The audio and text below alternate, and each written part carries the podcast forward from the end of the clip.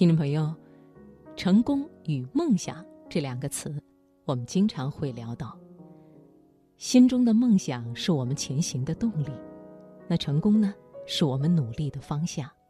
你认为梦想和成功哪一个更重要呢？好，我们今天晚上节目的开始，先送上叶倾城的文章：成功比梦想更重要。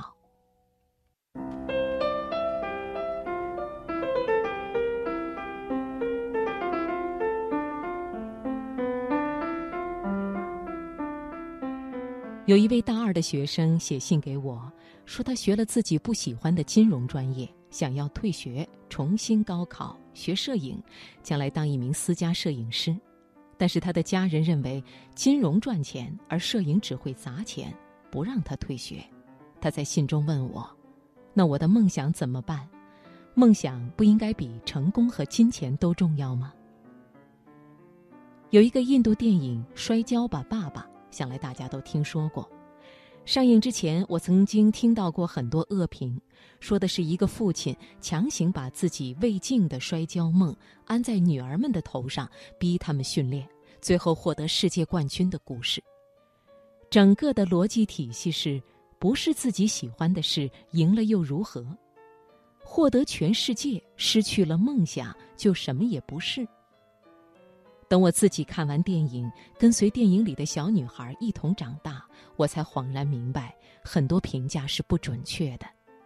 他们在泥泞的村落长大，被同村的小男生欺负，从小学做家务，朋友十四岁就成为新娘。如果不曾进行摔跤训练，两姐妹也就是少女新娘中的一员，在未安人世之龄，就要肩负起做妻子、做母亲的重任。一生就在一把柴一把米里摸爬滚打，是父亲使出他们的运动天赋，带领甚至是逼迫他们训练，让他们一步步成为国家运动员，成为世界冠军，不再受缚于印度传统女性的命运。是的，摔跤可能不是他们的梦想，但是他们得到了金牌，这不免让我思索：对于年轻人来说。到底是梦想更重要，还是成功本身呢？如果单有成功没有梦想，好歹也赢得了一些东西；反过来，单有梦想没有成功，那你还剩下什么？这一生怀有文学梦、艺术梦、创业梦而一事无成的人有很多，他们往往只被大家当作吹牛大王。电影《摔跤吧，爸爸》中的两个女儿。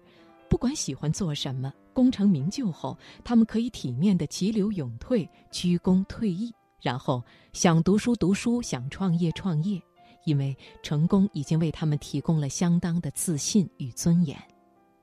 我相信他们会说：“谢谢你，爸爸。”而他们的爸爸很可能会回应：“谢谢你们选我当爸爸，谢谢你们给了我信任与依赖。”让我成为你们人生起路上一个微不足道的帮助者。有一句话流行了很多年：人最重要的是知道自己要什么。心理学家马斯洛提出了重要的需求层次理论，把人类的需求从低到高，像阶梯一样分成生理需求、安全需求、情感需求、尊重需求和自我实现需求。一序就是。先求温饱，再求片瓦遮头、出入平安。有了一个家，便开始渴望亲情，渴望爱情与友情。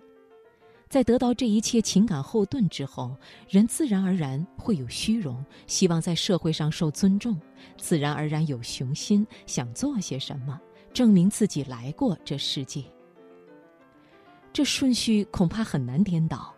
如果你觉得金钱不重要，那很可能只说明一件事：你是被保护的太好的孩子，你并不知道现在你吃进嘴的每口食物、穿上身的每件衣服、你买的每部手机、听的每首歌，全都是用父母的金钱购买而来。你在追求诗与远方，是他们在用劳动无怨无悔地维持日常生活，即使那生活被你看成苟且。年少时的梦想多半是为三分钟热度现身说法。听一场音乐会就梦想成为灵魂歌手，全然不顾自己五音不全；看一部日本动画片就热泪盈眶，想学日语，背不完五十音就前功尽弃。我不否认有很多梦想既诚实又执着，但是有多少只是蔷薇泡沫一般的初梦？你自以为的胸怀大志，很可能只是好高骛远。要知道，如何知道真相，只有时间能给出答案。如果你放弃一切追逐梦想，五年、十年后发现你早已厌倦，甚至从未爱过，浪费的时间不会重来。而在实现梦想之前，你首先要有养活自己的本事。在你鄙视成功的同时，你要证明你有成功的实力。